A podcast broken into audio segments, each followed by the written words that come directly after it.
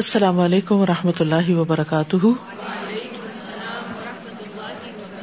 کیا حال ہے سب کا؟ الحمد للہ نحمد نسلی علی رسول کریم اما بعد، فاعوذ باللہ من الشیطان الرجیم، بسم اللہ الرحمن الرحیم۔ رب اشرح لی صدری ویسر لی امری، واحلل عقدۃ من لسانی یفقهوا قولی۔ نبی صلی اللہ علیہ وسلم کے زمانے میں دو بھائی تھے۔ ان میں سے ایک نبی صلی اللہ علیہ وسلم کے پاس آتا، علم حاصل کرتا، آپ کی مجلس میں ہوتا، اور دوسرا محنت مزدوری کرتا تھا۔ یعنی کماتا وہ تھا۔ یہ علم حاصل کرتا اور وہ کماتا تھا۔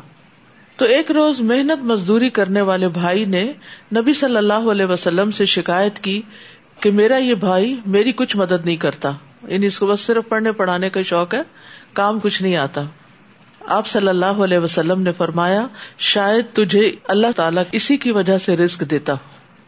یعنی تو اس کے لیے بھی کما رہا ہے، اپنے لیے بھی کما رہا ہے، تو شاید تمہارا رسک اس کے علم حاصل کرنے کی برکت سے تمہیں بھی مل رہا ہو۔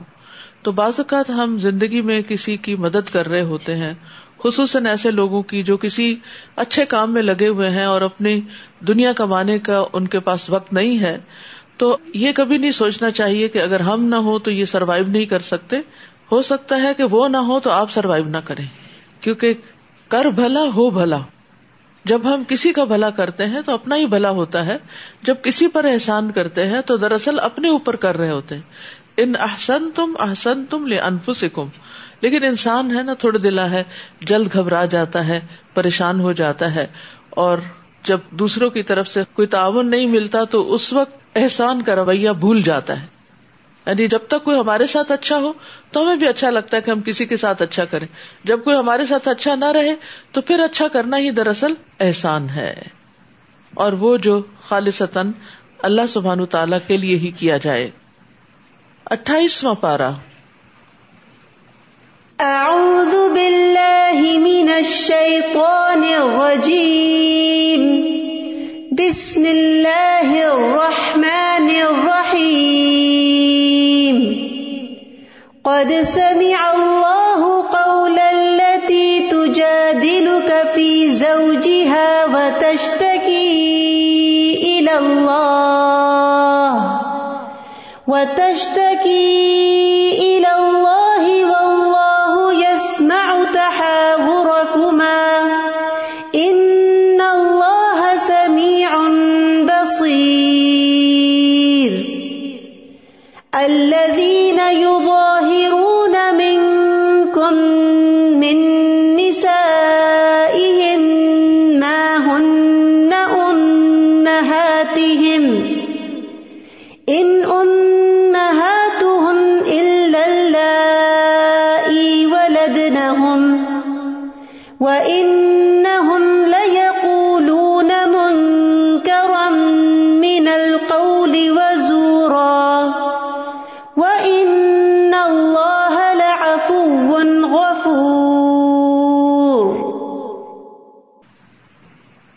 بسم اللہ الرحمن الرحیم سورت المجادلہ قد سمع اللہ قول التي تجادلك في زوجها وتشتكي الى الله والله يسمع تحاوركما ان الله سميع بصير اللہ نے یقیناً اس عورت کی بات سن لی ہے جو اپنے خاوند کے بارے میں آپ سے جھگڑ رہی ہے اور اللہ کے حضور شکایت کر رہی ہے اور اللہ تم دونوں کی گفتگو سن رہا ہے بلا شبہ اللہ سب کچھ سننے والا، دیکھنے والا ہے۔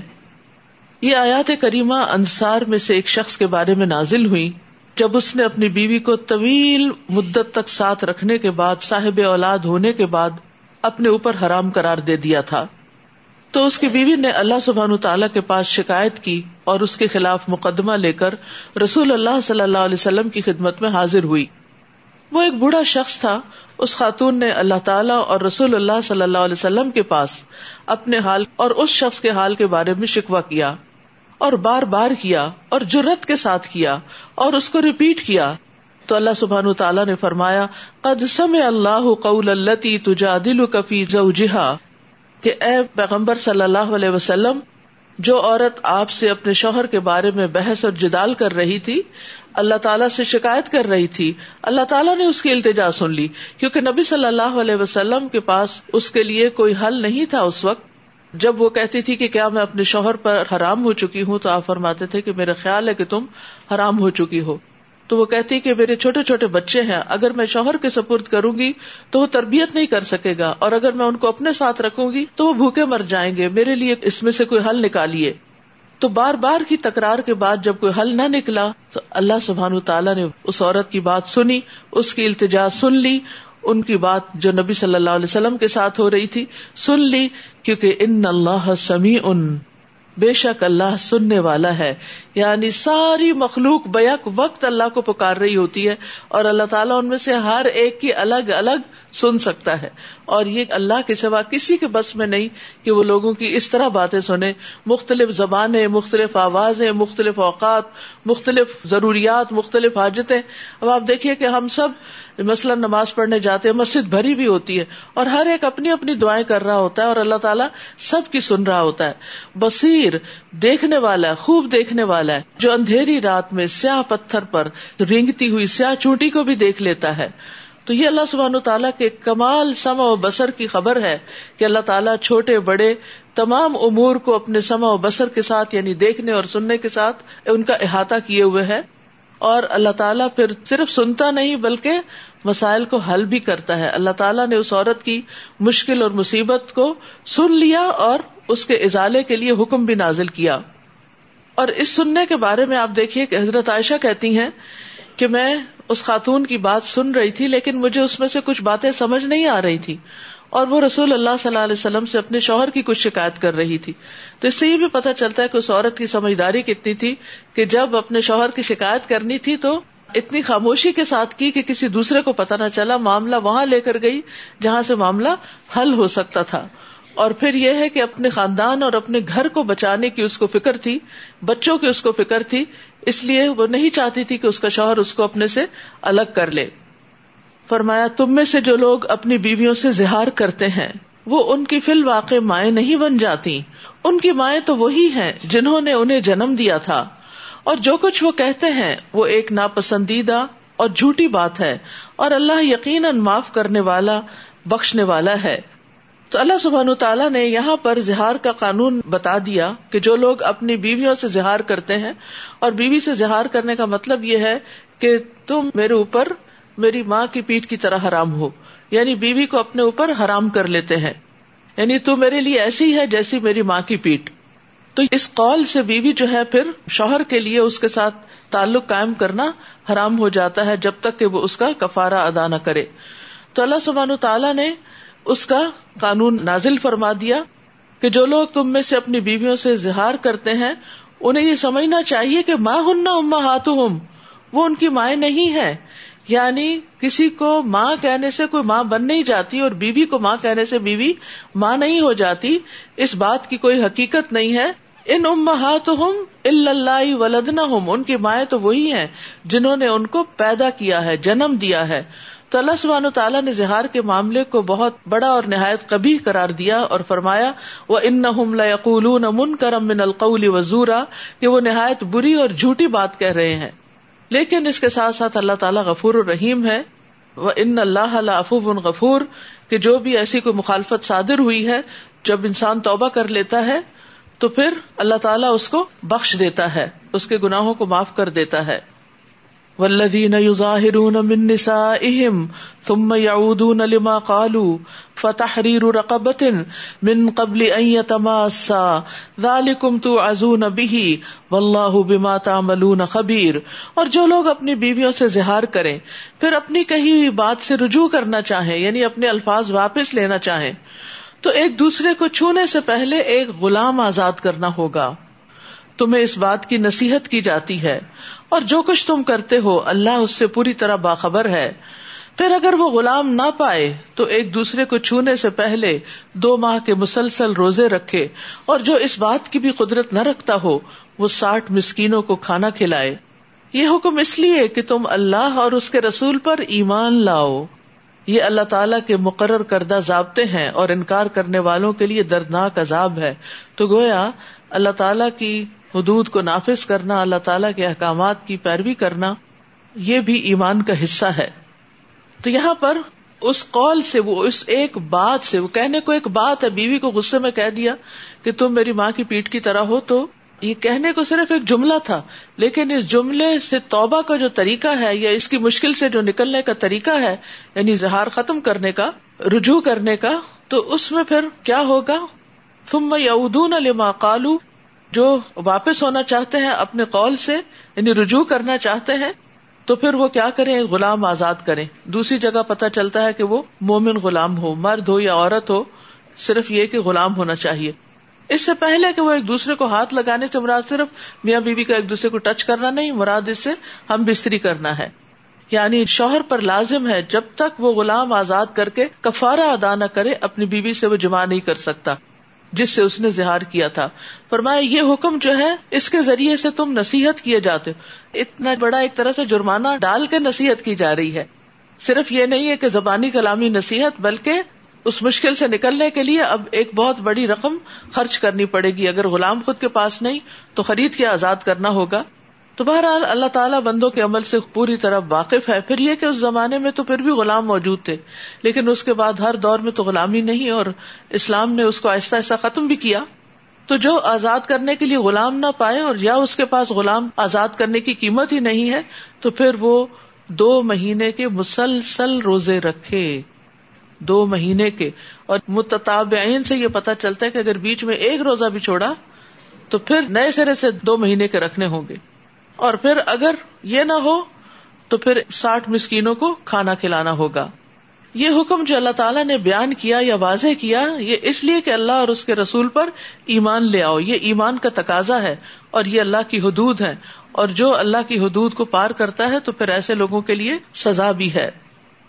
ان الذين يحادون الله ورسوله كبتوا كما كبت الذين من قبلهم بلا شبہ جو لوگ اللہ اور اس کے رسول کی مخالفت کرتے ہیں، وہ اسی طرح ذلیل کیے جائیں گے، جس طرح ان سے پہلے کے لوگ ذلیل کیے جا چکے ہیں۔ اللہ اور اس کے رسول صلی اللہ علیہ وسلم پر ایمان لانا، ان کا ادب اور احترام کرنا، ان کی اطاعت کرنا، ان کے اقوال کے آگے سر تسلیم خم کر دینا، یہ ایمان کا تقاضا ہے۔ لیکن اگر کوئی ایسا نہیں کرتا اور انہیں اللہ یا اللہ کے رسول صلی اللہ علیہ وسلم کی باتوں پر کوئی آبجیکشن ہے یا ان کے فیصلوں پر کوئی ناراضگی ہے، تو پھر ایسی صورت میں وہ تیار ہو جائیں کہ اللہ تعالیٰ ان کو ذلت سے دو چار کرے گا۔ اور ہم نے واضح احکام نازل کر دیے ہیں اور انکار کرنے والوں کے لیے رسوا کن عذاب ہے۔ یاد رکھیے، دنیا میں تو ذلت کی بات کی گئی، لیکن آخرت میں جنت سے محرومی کی بات بھی آتی ہے ایک حدیث میں۔ رسول اللہ صلی اللہ علیہ وسلم نے فرمایا، میری ساری امت جنت میں جائے گی۔ سوائے اس کے جس نے انکار کیا۔ صحابہ نے عرض کیا، یا رسول اللہ، انکار کون کرتا ہے؟ آپ نے فرمایا، جو میری اطاعت کرے گا، وہ جنت میں داخل ہوگا۔ یعنی صرف اللہ تعالیٰ کی اطاعت کافی نہیں، اللہ تعالیٰ کے ساتھ ساتھ رسول اللہ صلی اللہ علیہ وسلم کی اطاعت بھی ضروری ہے۔ اور جو میری نافرمانی کرے گا، یقیناً اس نے انکار کیا۔ اسی طرح اللہ اور اس کے رسول کی مخالفت سے انسان فتنے میں پڑ جاتا ہے۔ تو سلف صالحین جو تھے، وہ نبی صلی اللہ علیہ وسلم کی بات کے آگے کسی اور کی بات کو قبول نہیں کرتے تھے۔ قطع بیان کرتے ہیں کہ ابن سیرین نے ایک شخص کے سامنے نبی صلی اللہ علیہ وسلم کی کوئی حدیث بیان کی۔ تو وہ شخص بولا کہ فلاں شخص نے تو یہ اور بات کہی ہے۔ تو ابن سیرین نے کہا، میں تمہیں نبی صلی اللہ علیہ وسلم کی حدیث سنا رہا ہوں اور تم کہہ رہے ہو کہ فلاں نے تو یہ کہا ہے، آئندہ مجھ سے کوئی بات نہ کرنا۔ یعنی اس پر سخت ناراض ہوئے۔ یوم یبعثهم اللہ جمیعا فینبئهم بما عملوا.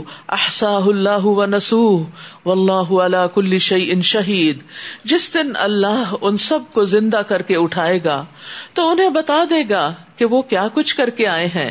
اللہ نے ان چیزوں کا پورا شمار کر رکھا ہے، جبکہ وہ خود اسے بھول گئے ہیں، اور اللہ ہر چیز پر گواہ ہے۔ حقیقت یہ ہے کہ ہم اپنے ہی کہی ہوئی باتوں کو، اپنے ہی سوچی ہوئی چیزوں کو، اپنے ہی خیالات کے بارے میں خود بھول جاتے اگر آپ مجھ سے اس وقت کہیں کہ آپ نے آج پہلا جملہ کیا بولا تھا، تو شاید میں نہ بتا سکوں۔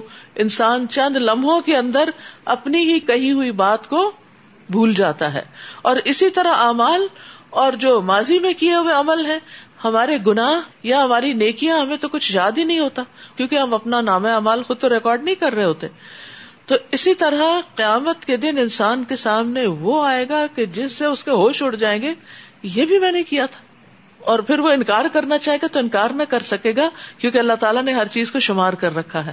احسا اللہ و نسو اللہ نے سب کچھ گن گن کے رکھا ہوا ہے وہاں پر۔ اب بھی آپ دیکھیں کہ کبھی آپ اپنی ماضی کی کوئی تحریر نکال کے پڑھیں یا کوئی آپ کی ریکارڈ شدہ بات ہو تو اس کو سنے تو آپ پریشان ہو جاتے کہ یہ میرے منہ سے بات نکلی تھی، یہ کبھی میں نے لکھا تھا، یہ میں ہوں۔ تو انسان دنیا میں ہی اپنے اعمال کو یاد نہیں رکھ سکتا، تو ساری زندگی کا نام اعمال کہاں سے اس کو یاد ہوگا؟ تو اس لیے انسان کو ڈرتے ہوئے اور فکر کرتے ہوئے زندگی بسر کرنی چاہیے کہ اللہ جو بھی خطائیں ہوئی ہیں، جو بھول چک ہوئی، جو منہ سے ایسی بات نکلی ہے جو تجھے ناپسند ہے، تو ہمیں معاف کر دے۔ مقصد کیا ہے؟ کہ انسان ڈرتے ہوئے زندگی بسر کرے کیونکہ ہر چھوٹی بڑی چیز لکھی ہوئی ہے۔ ماں لحاظ الکتاب لا یغادر صغیرتن صغیرتن یعنی ایک ڈاٹ بھی اس کے اندر موجود ہوگا جو ہم کسی جگہ پر ڈالتے ہیں۔ ولا کبھی رتن اور نہ کوئی بڑی چیز اللہ احسا مگر یہ کہ اس نے اس کو شمار کیا، گنا گیا۔ یعنی صرف لکھ نہیں دیا گیا، بلکہ لکھنے کے بعد ان کو گن بھی دیا گیا ہے۔ اور اسی طرح انسان سے قیامت کے دن مخلوق کے بارے میں بھی سوال کیا جائے گا کہ انسان نے ان کے ساتھ کیا معاملہ کیا۔ یوم یب اصم اللہ جمی ان جس دن اللہ سب کو اٹھائے گا فیو نبی اہم بیما املو اتنی ڈرنے والی بات ہے۔ اٹھائے گا کیوں؟ اٹھائے جانے کا مقصد کیا ہے؟ فیو نبی اہم بیما املو ان کے اعمال ان کو بتانا کہ یہ تم کر کے آئے ہو۔ اور جو نہیں کیا، وہ بھی ان کو بتایا جائے گا۔ ایک حدیث میں آتا ہے، رسول اللہ صلی اللہ علیہ وسلم فرماتے ہیں کہ اللہ تعالیٰ فرمائے گا، اے ابن آدم، میں بیمار ہوا، تو نے میری عادت نہیں کی۔ اے ابن آدم، میں نے تجھ سے کھانا مانگا، تو نے مجھے کھانا نہیں کھلایا۔ اے ابن آدم، میں نے تجھ سے پانی مانگا، تو نے مجھے پلایا نہیں۔ تو بندہ کہے گا، اے میرے رب، میں تیری عادت کیسے کرتا، تجھے کھانا کیسے کھلاتا، تجھے پانی کیسے پلاتا، جبکہ تو رب العالمین ہے۔ تو اللہ تعالیٰ فرمائے گا، کیا تو نہیں جانتا تھا کہ میرا فلاں بندہ بیمار تھا؟ تو نے اس کی عادت نہیں کی۔ اگر تو اس کی عادت کرتا تو مجھے اس کے پاس پاتا۔ اسی طرح کھانے کے بارے میں اور پینے کے بارے میں بھی۔ تو اس سے یہ پتا چلتا ہے کہ ہمارے یہ جو امال جو کچھ ہم دن بھر کرتے رہتے ہیں نا، یہ ایسے نہیں ہے کہ بس ہوا میں اڑ گئے، بلکہ یہ جمع ہو رہے ہیں۔ فیونبے اہم بما عاملو انسان دوسروں کے سامنے مکر جاتا ہے، انکار کر دیتا نہیں نہیں، میں نے نہیں کہا، میں نے نہیں کیا، یہ کسی اور نے کیا ہوگا۔ لیکن اللہ اس چیز کو نہیں بلاتا اور وہ سامنے آئے گا۔ اللہ یہ کہ انسان سچی توبہ کے ذریعے اپنے برے اعمال کو مٹا دے۔ کیا آپ دیکھتے نہیں کہ جو کچھ بھی آسمانوں اور زمین میں موجود ہے، اللہ اسے خوب جانتا ہے۔ ایسا کبھی نہیں ہوتا کہ تین آدمیوں میں سرگوشی ہو تو چوتھا وہ اللہ نہ ہو۔ یا پانچ آدمیوں میں سرگوشی ہو تو ان کا چھٹا وہ نہ ہو۔ سرگوشی کرنے والے اس سے کم ہو یا زیادہ ہو اللہ یقیناً ان کے ساتھ ہوتا ہے۔ خواہ وہ کہیں بھی ہو یعنی اپنے علم کے ساتھ اللہ کو سب معلوم ہوتا ہے۔ پھر وہ قیامت کے دن انہیں بتا بھی دے گا، جو کچھ وہ کرتے رہے۔ دوبارہ وہی بات تم میونب اہم بیما املو یہ ہے ڈرنے کی بات۔ تم میونب اہم بیما املو بلا شبہ، اللہ ہر چیز کو خوب جاننے والا ہے۔ اور ہم اسی بات کو بھول جاتے ہیں کہ یہ ہمیں دوبارہ سامنے دکھایا جائے گا، ہمیں بتایا جائے گا۔ یہاں سرگوشی سے متعلق کچھ بات کی گئی ہے۔ ہمارے دین میں بنیادی طور پر کانا پوسی کرنا، کانوں میں باتیں کرنا اور خصوصاً کسی مجلس میں بیٹھ کے دو لوگوں کا آپس میں وسپر کر کر کے اسمائل کرنا، یہ ایک ناپسندیدہ حرکت ہے۔ ہاں اللہ یہ کہ کوئی شدید ضرورت ہو، کوئی نیکی کا کام ہو جو سب کے سامنے نمایاں نہ کرنا چاہتا ہو انسان، تو اس کی رخصت بھی ہے۔ لیکن یہ ہے کہ عمومی طور پر اس چیز سے منع کیا گیا ہے، خاص طور پر اگر مجلس میں تین لوگ ہوں تو دو آپس میں باتیں کرے اور تیسرے کو اکیلا چھوڑ دیں، کیونکہ یہ چیز اس کو غمگین کرتی ہے۔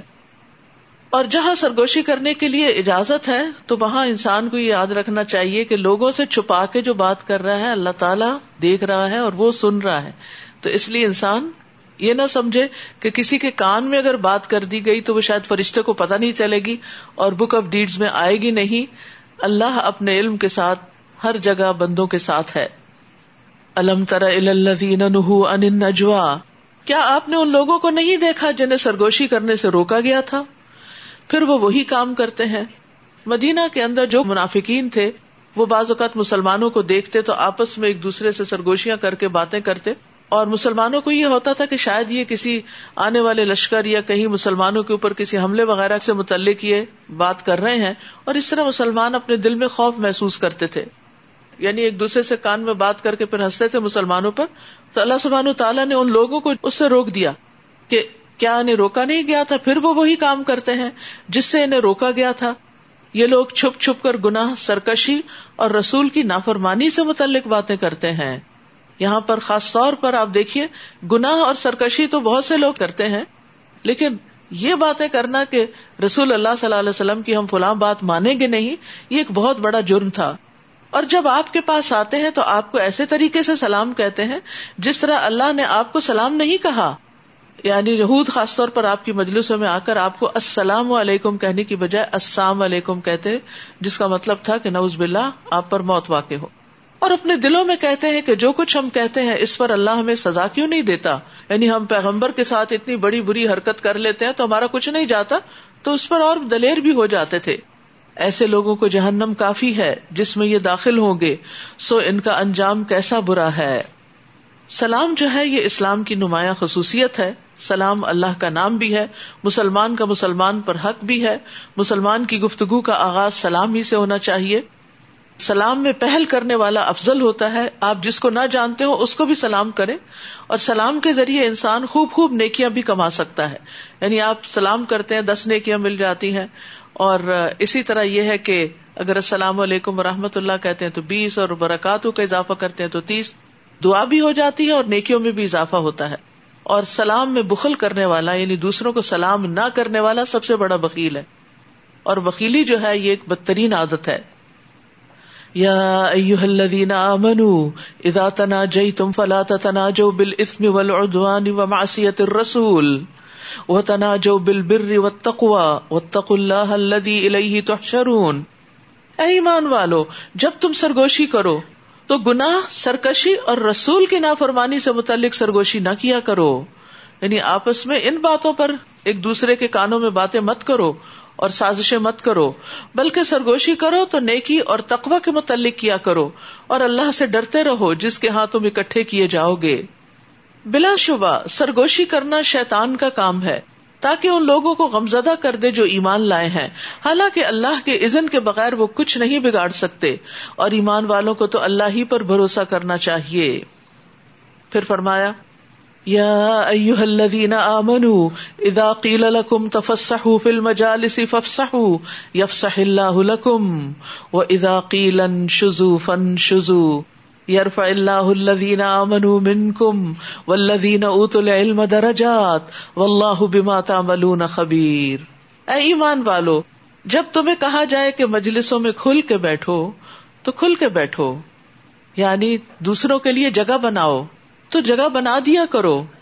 اللہ تمہارے لیے کچھ پیدا کرے گا۔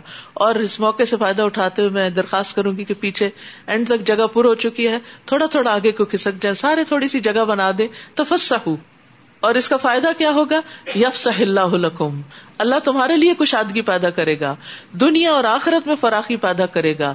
رسک میں، مال میں، اولاد میں، قبر میں۔ جہاں جہاں انسان چاہتا ہے کہ اس کے لیے کوئی جگہ بنا دے، اس کو جگہ مل جائے۔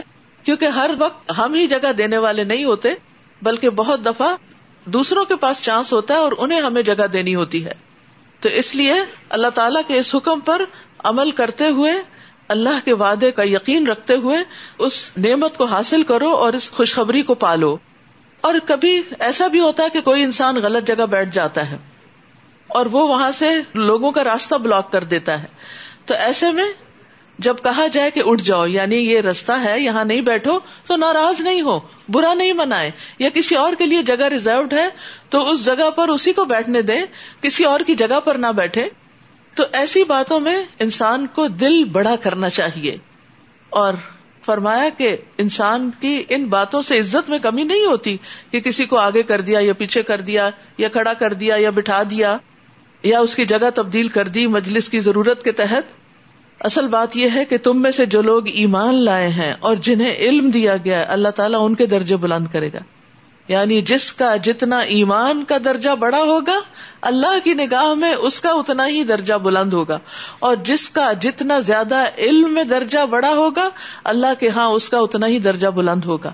یعنی کسی خاص جگہ پر بیٹھنے سے درجہ بلند نہیں ہوتا۔ درجوں کی بلندی کے لیے ایمان اور علم شرط ہے۔ اور جو کچھ تم کرتے ہو، اللہ اس سے پوری طرح باخبر ہے۔ یعنی ہمیں اچھی طرح یاد رکھنا چاہیے کہ ہم تھوڑی سی بھی دل میں تنگی محسوس کرتے ہیں یا تھوڑی سی بھی دوسرے کے لیے جگہ بنا دیتے، کسی کو نہیں پتا چلتا۔ حتیٰ کہ جس کے لیے ہم کر رہے ہیں، اس کو بھی نہیں پتا چلا۔ لیکن اللہ سبحان تعالیٰ کو پتا چل جاتا ہے اور وہ تمہیں اس کی جزا دے گا۔ اسی طرح یہ بھی ہے کہ مجلس میں بہت لیٹ نہیں آنا چاہیے اور پھر لیٹ آ کر لوگوں کی گردنے نہیں پھلانگنی چاہیے تاکہ دوسروں کو تکلیف نہ ہو۔ یا الذین آمنوا اذا ناجیتم الرسول فقدموا بین یدی نجواکم صدقہ۔ اے ایمان والو، جب تم رسول سے سرگوشی کرنا چاہو، تو اپنی سرگوشی سے پہلے صدقہ کیا کرو۔ یہ تمہارے لیے بہتر اور پاکیزہ تر بات ہے۔ ہاں اگر تم صدقہ دینے کے لیے کچھ نہ پاؤ، تو بلا شبہ اللہ بخشنے والا رحم کرنے والا ہے یعنی ہمارے دین میں بڑی وسط ہے۔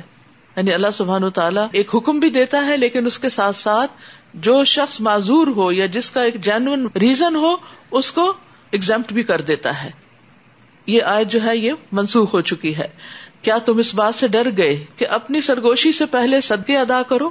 پھر جب تم نے ایسا نہیں کیا اور اللہ نے بھی تمہیں اس سے معاف کر دیا، تو اب نماز قائم کرو اور زکات دو۔ اور اللہ اور اس کے رسول کی اطاعت کرو اور جو کچھ تم کرتے ہو، اللہ اس سے پوری طرح باخبر ہے۔ کیا آپ نے ان لوگوں کو نہیں دیکھا جنہوں نے ایسے لوگوں کو دوست بنایا جن پر اللہ کا غزب ہوا؟ نہ تو وہ تم میں سے ہیں، اشارہ ہے منافقین کی طرف۔ نہ ہی ان میں سے۔ یعنی نہ تمہارے مخلص ہیں، نہ تمہارے دوست ہیں، نہ ان کے دوست ہیں۔ اور وہ جانتے بوجھتے جھوٹی باتوں پر قسمیں کھاتے ہیں۔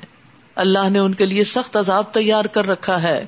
بلا شبہ جو کچھ یہ کر رہے ہیں بہت برا ہے۔ انہوں نے اپنی قسموں کو ڈھال بنا رکھا ہے، جس کی آڑ میں وہ لوگوں کو اللہ کی راہ سے روکتے ہیں۔ لہذا ان کے لیے رسوا کن عذاب ہوگا۔ اللہ کے سامنے نہ ان کے مال کچھ کام آئیں گے، اور نہ اولاد۔ یہی لوگ اہل دوزخ ہیں، جس میں وہ ہمیشہ رہیں گے۔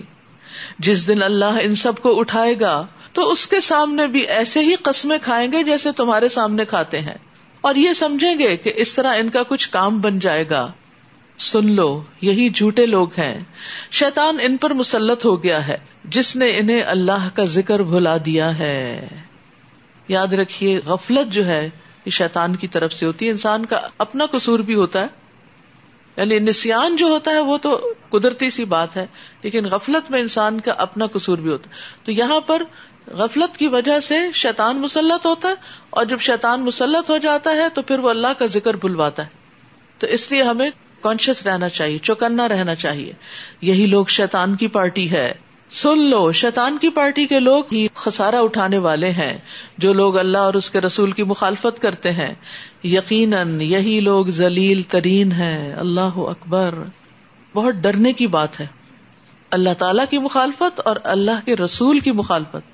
یعنی ان کی بات کے آگے اپنی عقل کی تعویلیں پیش کرنا، ان باتوں کو ٹوسٹ کر دینا، ان باتوں کا کوئی من مانا مطلب نکال دینا، یا ان باتوں کو کہنا کہ یہ تو بہت پرانی باتیں ہیں اور آج کے دور میں نہیں چلتی، ان سب چیزوں سے ڈرنا چاہیے۔ کیونکہ اللہ سبحان تعالیٰ نے جس کو اپنا رسول بنا کر بھیجا، اس پر اعتماد کیا تو، اور اس نے جو کچھ کہا اور جو کچھ صحیح اوتھینٹک سورسز سے ثابت ہے، اس کو نہ ماننا ایک بہت بڑی علمی خیانت بھی ہوتی ہے اور اللہ تعالیٰ کی ناراضگی کا باعث بھی بنتی ہے۔ اور یہاں پر بار بار ذلت کی بات کی گئی ہے کہ جو لوگ اللہ اور اس کے رسول کی مخالفت کرتے ہیں الا اکفل ازلین یہی لوگ ذلیل ترین ہیں۔ کتب اللہ اغل بن انا و رسولی ان اللہ قبی عزیز۔ اللہ نے لکھ رکھا ہے کہ میں اور میرے رسولی غالب رہیں گے۔ بلا شبہ، اللہ بڑا زور آور اور غالب ہے۔